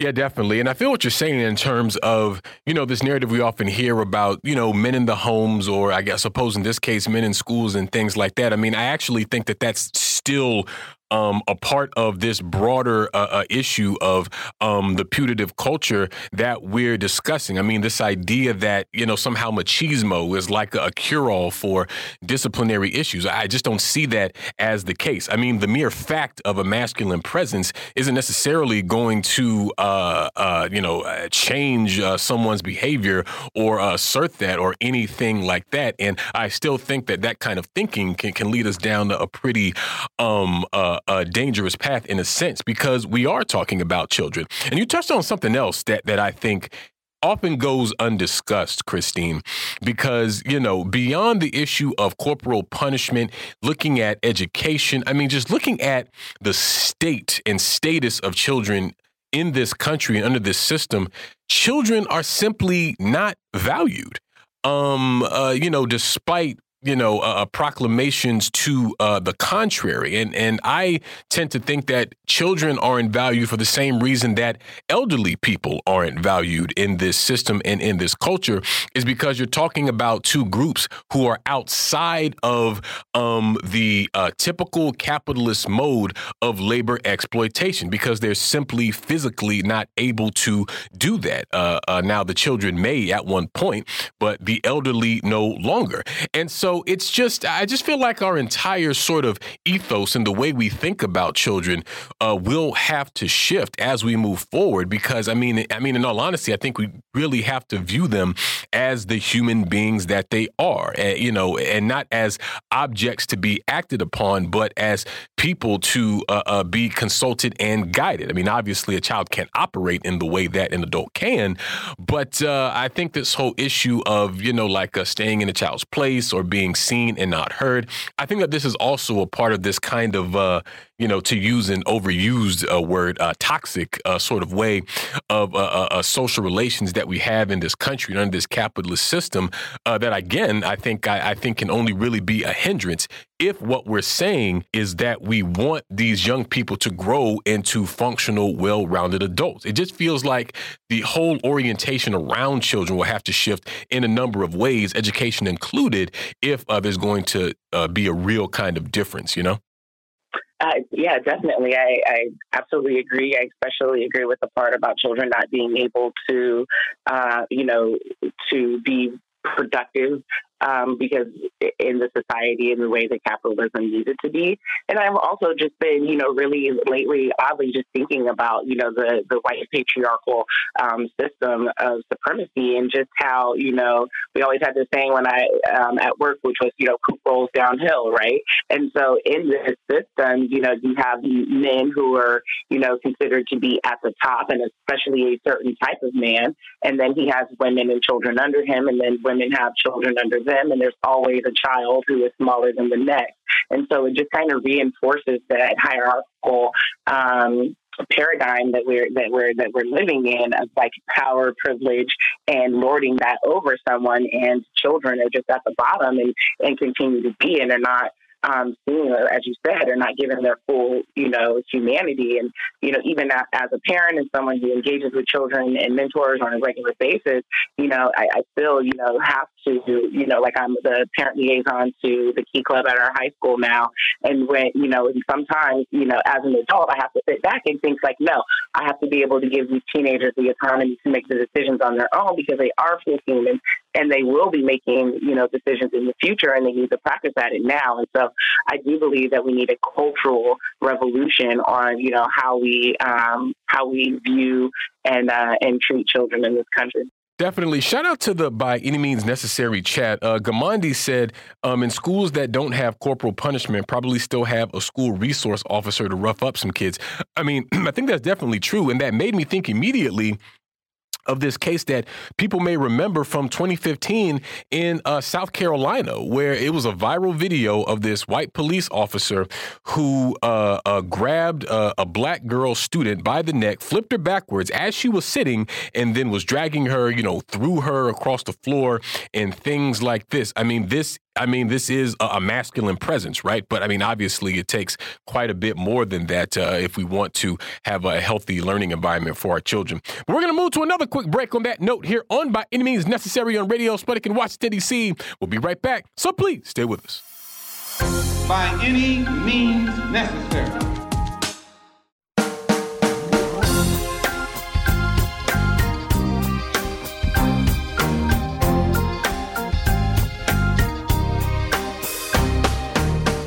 Welcome back to By Any Means Necessary on Radio Sputnik in Washington, D.C. I'm your host, Sean Blackmon, here with Jacquie Luqman. And as always, we are your guide for connecting the political, social, and economic movements shaping the world around us.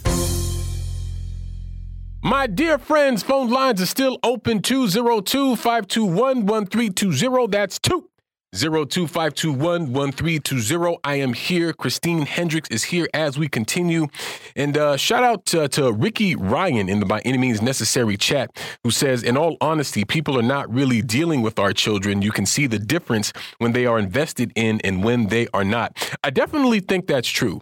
I definitely think that's true. And I can't help but feel that this is sort of part and parcel of a broader issue of this uh, excruciating individualism that is inherent to the the the capitalist system where we don't think about things like uh, raising and rearing uh, kids as a a collective effort from a, from an institutional standpoint. Certainly, there are communities that uh, perhaps sort of view uh, children in that way. And I mean, you know, I know certainly in Black America, we hear all the time about you know back in the day when you know the neighbors would watch you and would even punish you if, if they uh, felt that that was necessary and was sort of basically given permission by your parents to to to do so. When we talk about that kind of village uh, mentality, uh, if you will, I mean that requires a kind of collective sentiment that that uh, is just not. It can be hard to withstand uh, within this system. Not impossible, but certainly not encouraged given the broader institutional thrust of things.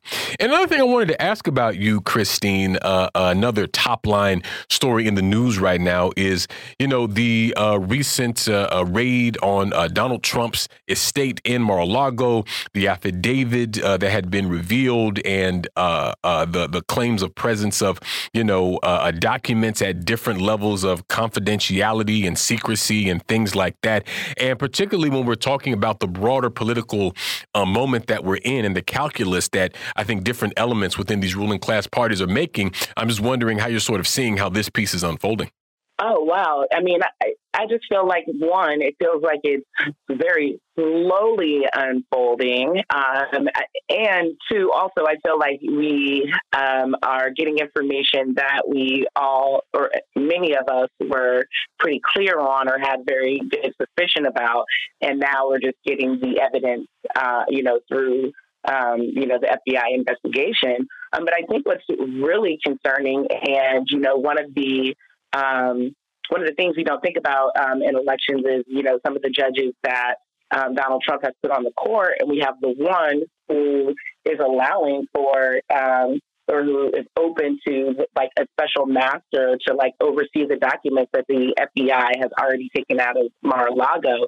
Mar-a-Lago, and basically that just means that um, it's going to slow down um, the investigation and the availability of documents to be used um, in that investigation. And so you know, again, it's it's just that that that slow boil that we have, and you know that that impending fear that um, he is not going to be, you know, indicted and actually held accountable for his obvious crimes. And, and, and I think that, that it, that's very concerning because, you know, this was an attempted coup that uh, was mismanaged and misplaced and went wrong. However, um, someone who is sharper, wiser, more politically astute could pull it off in the future or could have pulled pulled off what Donald Trump had tried to pull off. And so I, am just um, I'm trying to stay optimistic, but um, I'm also very cynical about whether or not um, we will, you know, get the results that that we deserve, and that really Donald Trump deserves, which is to be indicted and put in jail.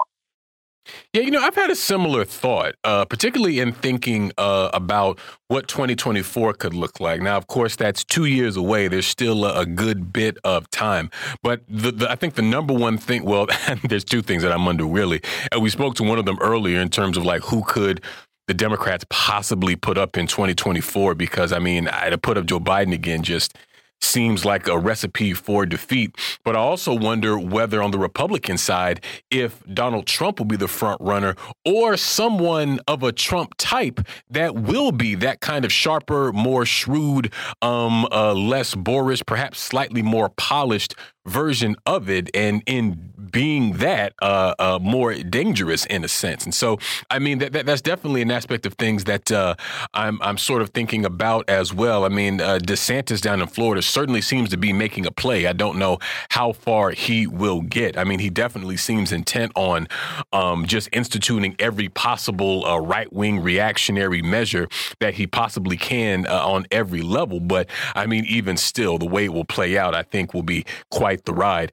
And as ever, Christine, there are these overarching class issues that uh, are undergirding so much uh, of what we're seeing right now, even if that aspect goes unsaid. Uh, here recently, uh, there was a report compiled by PYMNTS and the Lending Club. They published an analysis that said that last month, 59% of U.S. consumers were living paycheck to paycheck, with many un- unable to afford an emergency expense of $400. And uh, I feel like we've heard this sort of thing in years past about how so many people in this country um, simply do not have the extra money on hand in the case of an emergency. And should they have to actually put up this uh, $400 or anything uh, perhaps beyond that, I mean, it could have just a serious negative impact on their overall living situation because people's finances at this point are just so precarious because of a number of reasons, some of which we've laid out in our conversation here today.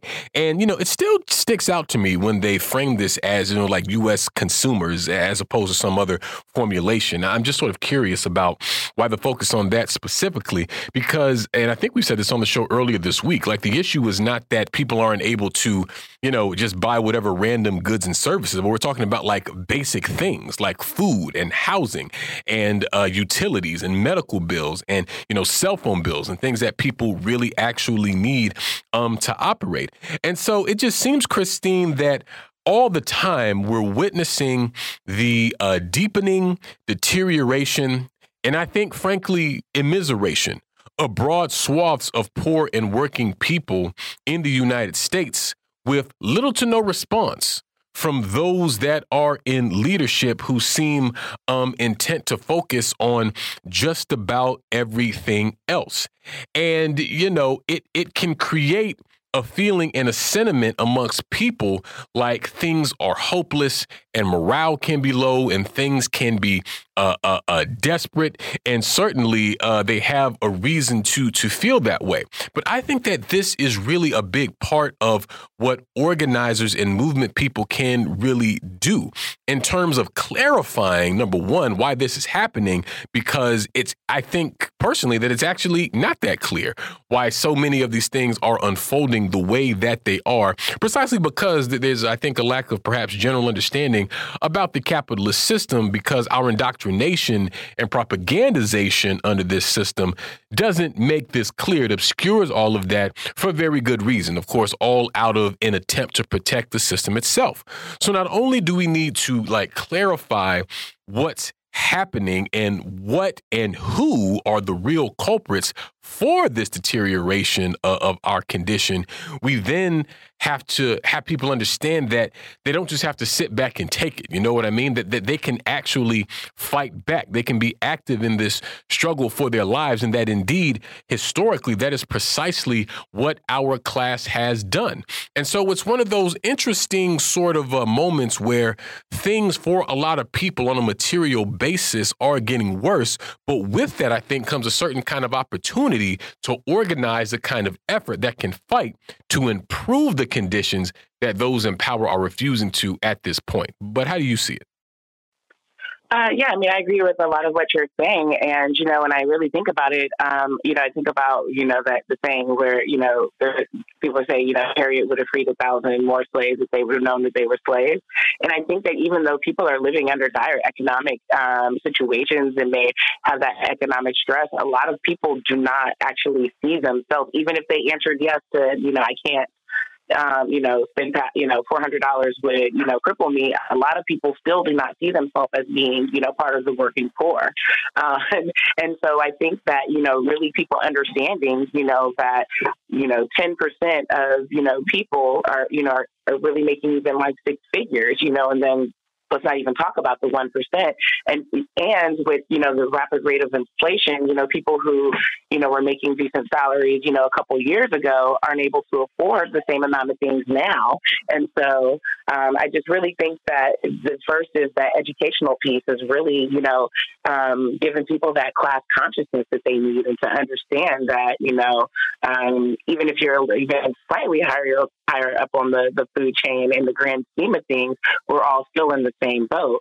And so, you know, we really do need to to, to organize around um, our class and, and understanding that the elite, including those who are in positions of power do not always have our uh, best interest at heart, nor do they even really understand the root of the real struggle because it's not a struggle that they're currently experiencing. And so I think that, you know, the, the root of our, our organization really has to start with that um, with with educating the masses. And I think the shows like this do an excellent job of of starting that.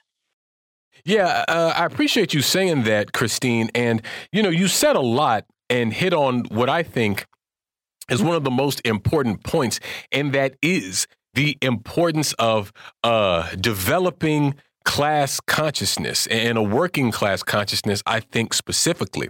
Because, you know, the Joe Bidens of the world, the the Donald Trumps of the world, the, the Kamala Harrises, the Mike Pences, the the Lindsey Grahams and, and, and the and the Mitch McConnells and all these types of people, that whole class is highly class conscious. Highly. They are acutely aware of what their class interests are. Indeed, they could not have risen to that level in U.S. politics if they didn't have that kind of awareness. You know what I mean? And so not only are they highly class conscious, they are also highly organized and highly centralized, which is why they are so well equipped to make their will manifest and to carry through the things that they want to get done to their benefit and to our detriment.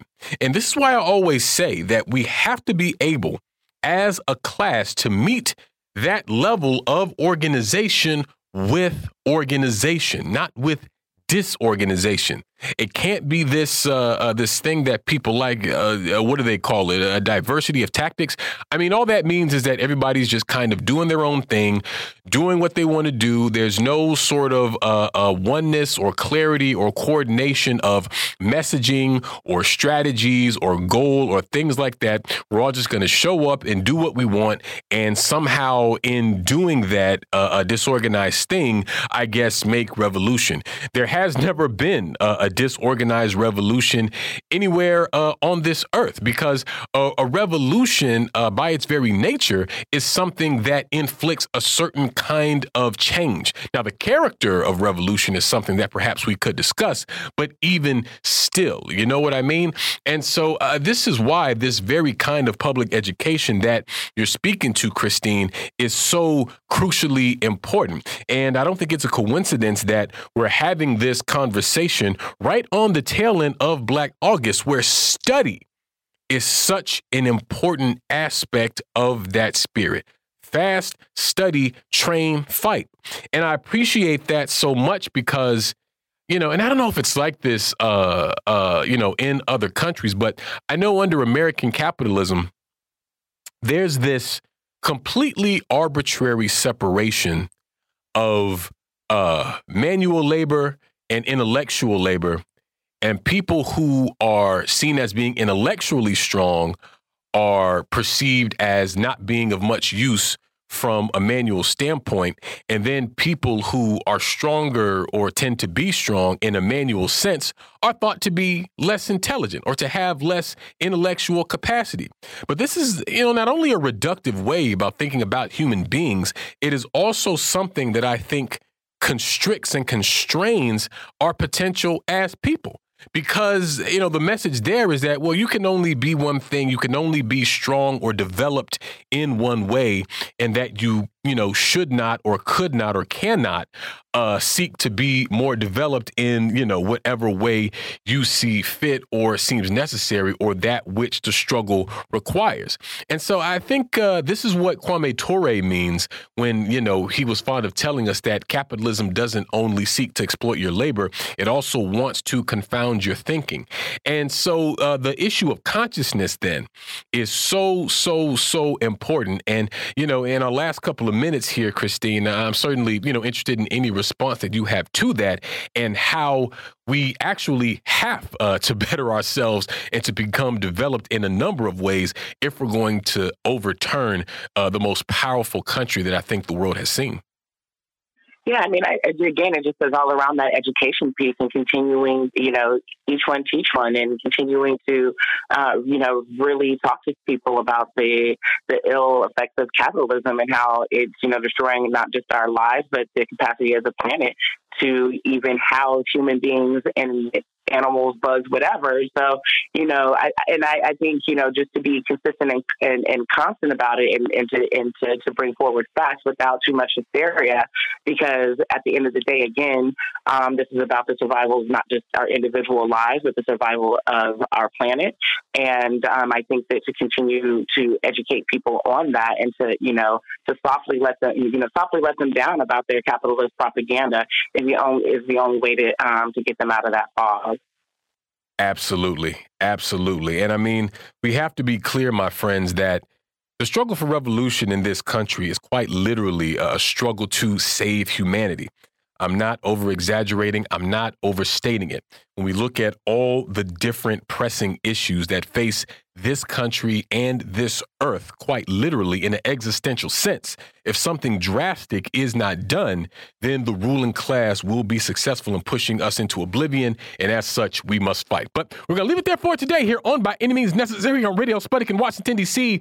Want to thank Christine Hedrick so much for joining us today. We'll be back tomorrow with all new episodes. So as always, we'll see you next time. Peace by any means necessary.